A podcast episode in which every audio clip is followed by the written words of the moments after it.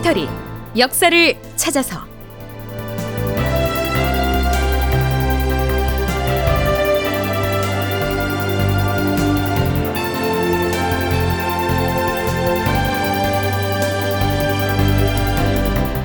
제 1229편 주화파와 척화파의 설전. 극본 이상락 연출 황형선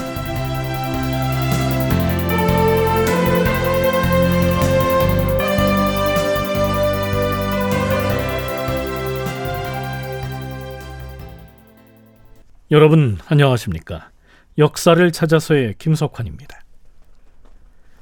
지난 시간에 우리는 그동안 후금의 포로로 잡혀 있던 강홍립과 박난영을 강화도의 행궁으로 불러들여서 인조를 포함한 대소신료들이 후금과의 화친 협상 전략을 함께 논의하는 장면을 소개했었죠. 강홍립과 박난영이 인조를 만나서 이런저런 논의를 했던 곳은 강화도 내성 안에 있는 국왕의 행궁이었습니다.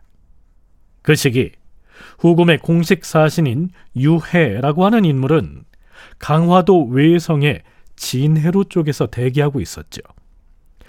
자, 이제 그를 대상으로 양국 간의 화친 협상을 벌여야 할 때인데요. 강홍립을 면담한 것만으로 협상에 임할 준비가 끝난 것은 아니었습니다. 전하, 우의정 오윤경과 홍문관 부제약 최명길이 뵙기를 정하옵니다. 어, 그렇지 않아도 기다리고 있었느니라. 어서 드시게 하라. 예, 전하.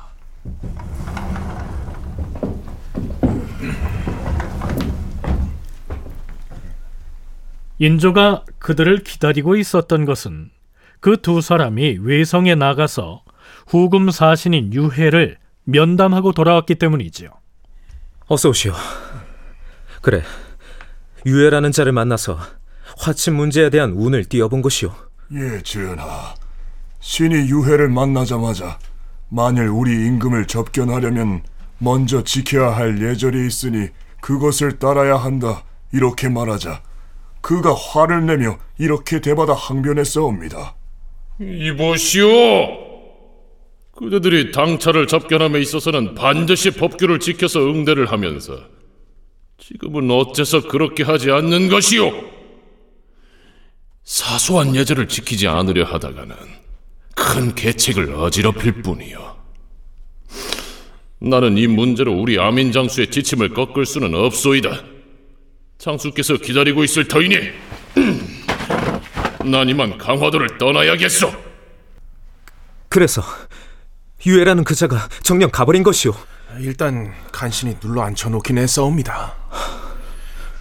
전하, 신들이 그에게 우리 임금께 절도하지 않고 읍도하지 않는 것은 예가 아니라고 알아듣게 타일렀사오나 그자의 태도가 매우 오만하여서 들으려고도 하지 않았사옵니다. 네, 앞에서 후금 사신 유해가 했다는 말 중에 당차를 접견할 때에는 예법을 잘 지켜서 응대하면서 왜 후금 사신인 나한테는 그렇게 하지 않는 것이냐 이렇게 따졌다고 했죠. 여기에서 당차는 당나라 사신, 곧 중국 사신을 일컫습니다. 그러니까 조선이 제후국으로서 중국 황제의 사신을 받들듯 후금 사신인 자신들도 그렇게 예를 갖춰서 대접해달라 이런 얘기입니다. 유해가 실제로 자리를 박차고 강화도를 떠나서 아민이 있는 평양으로 올라가려고 했는지 아니면 일단 엄포를 놓느라고 그렇게 말했는지는 모르겠지만 어떻게든 화친을 성사시키려고 했던 인조에겐 비상한 상황이 아닐 수가 없었죠. 그가 강화를 떠나게 할 수는 없는 일 아니오. 만류할 방도가 없겠소. 내일까지는 그런 대로 머물도록 만류할 수가 있을 것이옵니다. 과인이 어떠한 예로서 후금 사신을 만나느냐가 중요하다면 가령 유해가 앞으로 나와서 읍을 하면 내가 손을 들어 예를 피하면 되는 것 아니겠소? 문제는 후금 사신의 마음을 돌려놓는 일 못지않게 분분하게 엇갈리고 있는 조정 내부의 의논을 조정하는 일이었습니다. 인조실록에는 인조가 오윤겸과 최명기를 접견했다는 그 기사 말미에 이런 내용을 덧붙이고 있습니다. 오윤겸과 최명길이 물러간 직후에 옥당에서 비밀리에 차자를 올려서는 오랑캐의 사신인 유해를 접대하지 말고 물리치도록 요구하였다. 또한 강옥립과 박난영을 참수하여 무사람들의 심정을 통쾌하게 해줄 것을 청하였다. 그러자 임금은 그 문제에 대해서는 이미 사헌부와 사간원에 수차에 걸쳐 임금의 뜻을 밝혔다고 답하였다. 구슬 옥자의 옥당은 홍문관을 말하고요. 차자는 간단한 상소문을 일컫습니다. 한쪽에선 이처럼 화친을 반대하고 강옥립 등의 목을 베라고 하는 극단적인 주장이 나오고 있었던 것입니다.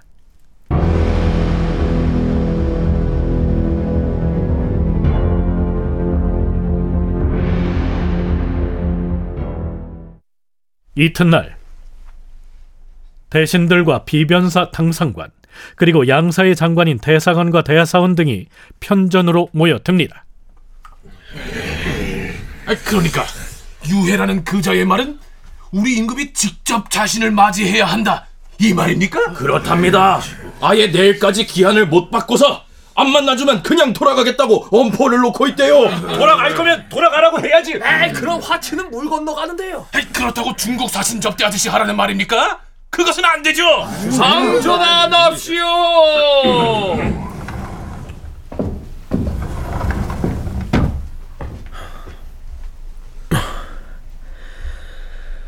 아, 왕실의 사제를 볼모로 보내라는 저들의 요구에 대해서 곰곰 생각을 해봤는데 너희들이 군대를 퇴각시키면 마땅히 볼모를 보내겠다. 이렇게 대응을 하는 것이 어떠하겠소? 아, 문제는 저들이 요구하는 폐물인데 그 수량을 마련할 수가 있겠소? 전하, 강옥립의 말을 들어보건대 저들이 요구한 물품들은 추후에 갖추어 보내더라도 그런대로 양해를 할 것 같사옵니다. 화친하는 일은 이미 끝장이 났으니 관계를 단절해야 합니다. 지금 무슨 소리를 하는 것이오? 후금과 화친을 하지 않으면 나라가 망하게 생겼는데 어찌 그런 말을 하고 있는 것이오? 자, 자, 진정들 하시오. 후금 사신 유해가 과인을 면대하고 나서 화친을 결정하겠다는데 어찌 접견조차 하지 않을 수가 있겠소? 전하, 화친은 이미 이루어지기가 어려운 상황이 옵니다. 어찌 천한 오랑캐를 초대해서 모욕을 당하려 하시옵니까? 후금에서 보내온 국서에도 과인이 사신을 접견하지 않은 점을 거론하면서 불만을 드러내고 있으니 한 번은 접견을 하지 않을 수가 없소. 마땅히 그러하옵니다. 주상 전하의 하교가 진실로 지당하옵니다. 아니옵니다. 주상 전하로 하여금 개 돼지 같은 오랑캐 사신에게 절을 하게 하다니요. 유해라는 자는 명색이 후금의 사신이라 참수할 수 없지만 이 모든 일을 꾸며낸 강욱립은 살려서 돌아가게 할 수 없습니다. 전하, 지금 후금과 화친을 하는 일은 거의 이루어진 것이나 진배없사옵니다. 하운데 지금 단절을 해버리면 나중에 아무리 후회를 해도 소용이 없을 것이옵니다. 진정들 하시오. 지금 과인이 유해를 접견하지 아니하면 적군이 반드시 남쪽으로 진군해 내려오는 더 큰 사단이 일어날 것이오. 전하, 나란 일이 이 지경에 이른 것은 천한 오랑캐와 화친을 해야 한다고 주장하는 우찬성 위기와 완성군 최명길 때문이옵니다. 어떻습니까? 신하들이 어전에서 벌이고 있는 이 공방이 잠옷 살벌하지요? 자, 여기서 한 가지 용어 정리를 하고 넘어가겠는데요. 주화론과 척화론 혹은 주화파와 척화파라고 하는 말 들어보셨죠? 이런 의미입니다. 주화론이란 전쟁이 벌어졌을 때 적국과 화친을 통해서 충돌을 피해야 한다는 주장이다. 반대로 척화론이란 전쟁이 벌어졌을 때 명분과 의리를 수호하기 위해서 운명을 건 결전을 해야 한다는 주장이다. 주화론이 전쟁의 피해를 최소화하여 국가와 백성의 안위를 도모하고자 하는 주장이라면 척화론을 주장하는 이들은 주자학을 정통학문으로 신봉하면서 중국을 제외한 모든 세력을 오랑캐로 규정하고 화친을 주장하는 주하론을 배척하는 사람들이었다. 주화파와 척화파의 대립 양상은 이때뿐만이 아니라 이후 병자호란 시기까지 이어집니다.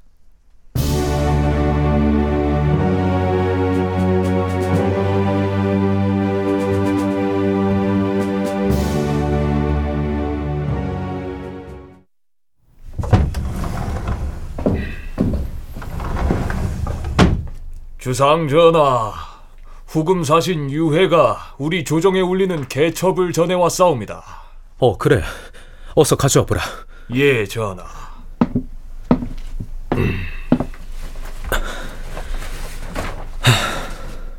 후금 사신 유해가 조선 조정에 계첩, 즉 서신을 보내오는데요. 문투로 봐서 국왕인 인조에게 직접 말하는 형식이 아니고 조정 대신에게 보낸 것으로 이해하면 될 것 같습니다. 저는 중국 사람으로서 한때 후금의 나라를 빼앗기고 떠돌았습니다. 그런데 어찌 한때 나라를 잃고 떠돌았다 해서 지금 금나라와 조선에 감도는 위태로움을 해소하려는 노력을 가벼이 할 수 있겠습니까?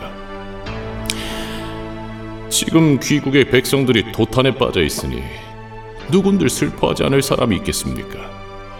더구나 저처럼 본시 자비스런 마음을 품은 사람이야 말해 무엇하겠습니까? 이제 와서 강화 협상을 완결하자고 요청하는 것은 양국 간의 분란을 풀어주고자 한 것입니다. 그런데 어찌하여 귀국의 왕은 한 가지 소견말을 고집한 채 상황에 맞게 임기응변으로 대처하지 아니하고 중국에 대한 절개만을 지키고자 하는지 모르겠습니다.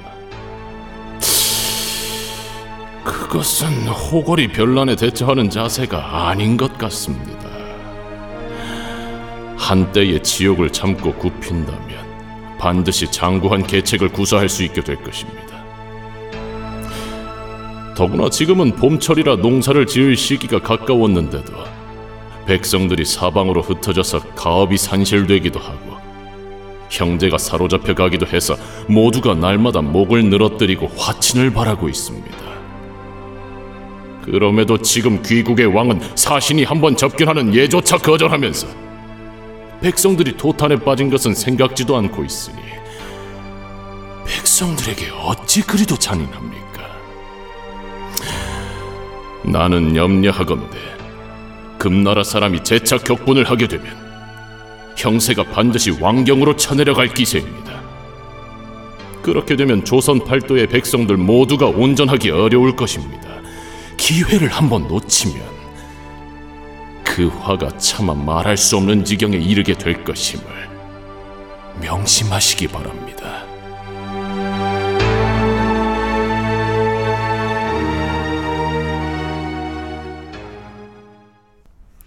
그런데요, 이 유해라고 하는 사람이 어떤 인물인지가 궁금하지 않습니까?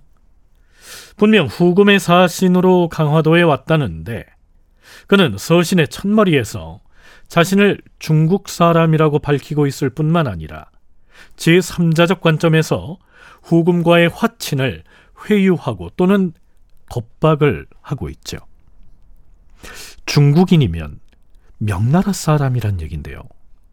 그런 그가 어떻게 해서 후금의 사신으로 오게 됐을까요?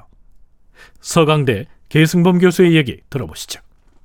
요동이 후금한테 넘어갈 때 배 타고 평안도 쪽으로 넘어온 난민들도 있지만 모문용 같은 사람 거기에 있던 99.9%의 절대 다수의 한족들은 후금의 지배하에 들어가는 거예요. 그들까지도 후금에서는 자기네 이제 같은 후금의 백성으로 포섭하는 거고 또 요동을 후금이 장악할 때 전투를 한 것도 몇 군데 있지만 대부분은 기세에 눌려서 성문을 열고 항복하면 그 장군으로서의 지위를 인정해주고 그 기득권을 인정해주거든요. 그 성주들이 대부분 항복해버린단 말이에요. 본신은 요동에 거주하는 한족, 즉 명나라 사람이었는데 후금이 요동을 점령하자 후금으로 귀부해서 벼슬을 하고 있던 인물이다. 이런 얘기입니다. 인조실록에는 그 이름을 유해라고 표기하고 있지만 청나라의 역사서인 태종 문황제실록에는 유흥조라고 돼 있습니다. 유흥조는 후금과 명나라 사이에서 소속을 바꿔가며 활동했던 요동 출신의 한족 관리였다. 요동의 개원 출신인 유흥조는 1605년 무렵에 후금의 누르하치에게 귀순하여 부장까지 승진하였다. 정묘호란 시기에는 후금과 조선의 외교 교섭에 참여하기도 했다.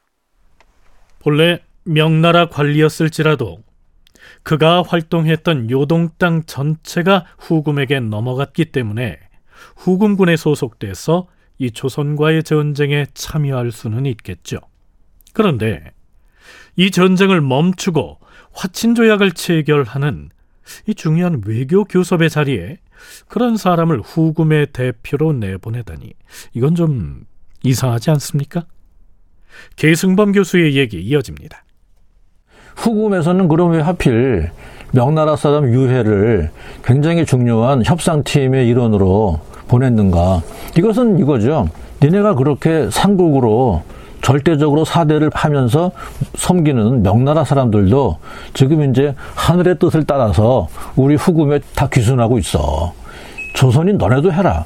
삼국 사람이 이미 했는데 너네 왜 버티니? 그런 뉘앙스를 강하게 풍기는 거고요. 명나라는 지금 천령이 다 하여 망국의 길로 가고 있다. 너희들이 사대 의리 운운하면서 삼국으로 극진히 떠받들고 있는 명나라의 관리 유해가 이제는 대세가 후금으로 기울자 스스로 후금군의 일원이 되어서 화친사절로 나서는 것을 두 눈으로 보고 있지 않느냐. 그러니 조선 너희들도 명나라에 대한 의리 운운할 것이 아니라 우리가 제시한 조건대로 순순히 화친 협상에 응하도록 하라. 유해를 협상 사절로 내세운 의도가 거기 있다는 겁니다.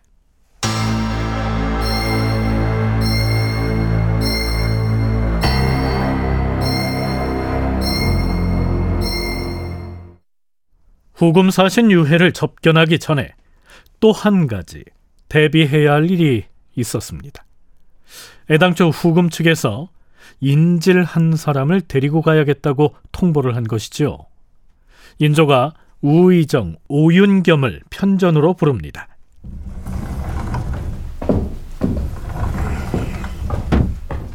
부르셨사옵니까, 전하? 어서 오시오 우상. 적국인 후금의 볼모로 들어갈 만한 사람을 은밀히 알아보라고 하였는데 어찌 되었소? 그렇지 않아도 종실 중에서 이미 한 사람을 선택을 하였는데 그자가 겁을 집어먹고서 거의 넋을 잃은 채로 안 가겠다고 울부짖고 있으니 사정이 참으로 남감하옵니다. 종실 사람들 중에 갈 사람이 없다면 부마 중에서 한 사람을 선택해 보내는 것은 어떻겠소? 인질 문제에 대해서는 유해가 이미 신에게 거짓 가짜를 써서 은밀히 보여주었사옵니다.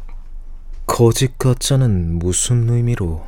왕실 사람이 아니더라도 적당한 사람을 선택하여 왕제로 만들어서 보내도 무방하다는 의미가 아니겠사옵니까? 인조의 맏아들 소현세자는 이때 15살로서 전주로 내려가서 분조를 이끌고 있었고요. 둘째 아들은 겨우 8살이었으니 이 왕자를 보낼 수는 없었죠. 그러니까 왕실 친척이 아니더라도 적당한 사람을 선택해서 왕제, 즉 왕의 동생으로 속여서 후금에 보내자. 이런 계략이지요.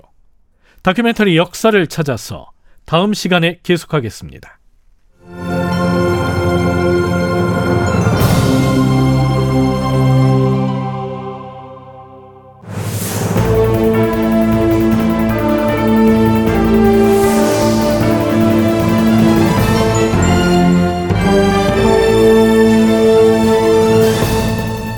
다큐멘터리 역사를 찾아서 제 1229편 주화파와 척화파의 설전 이상락 극본 황영선 연출로 보내드렸습니다.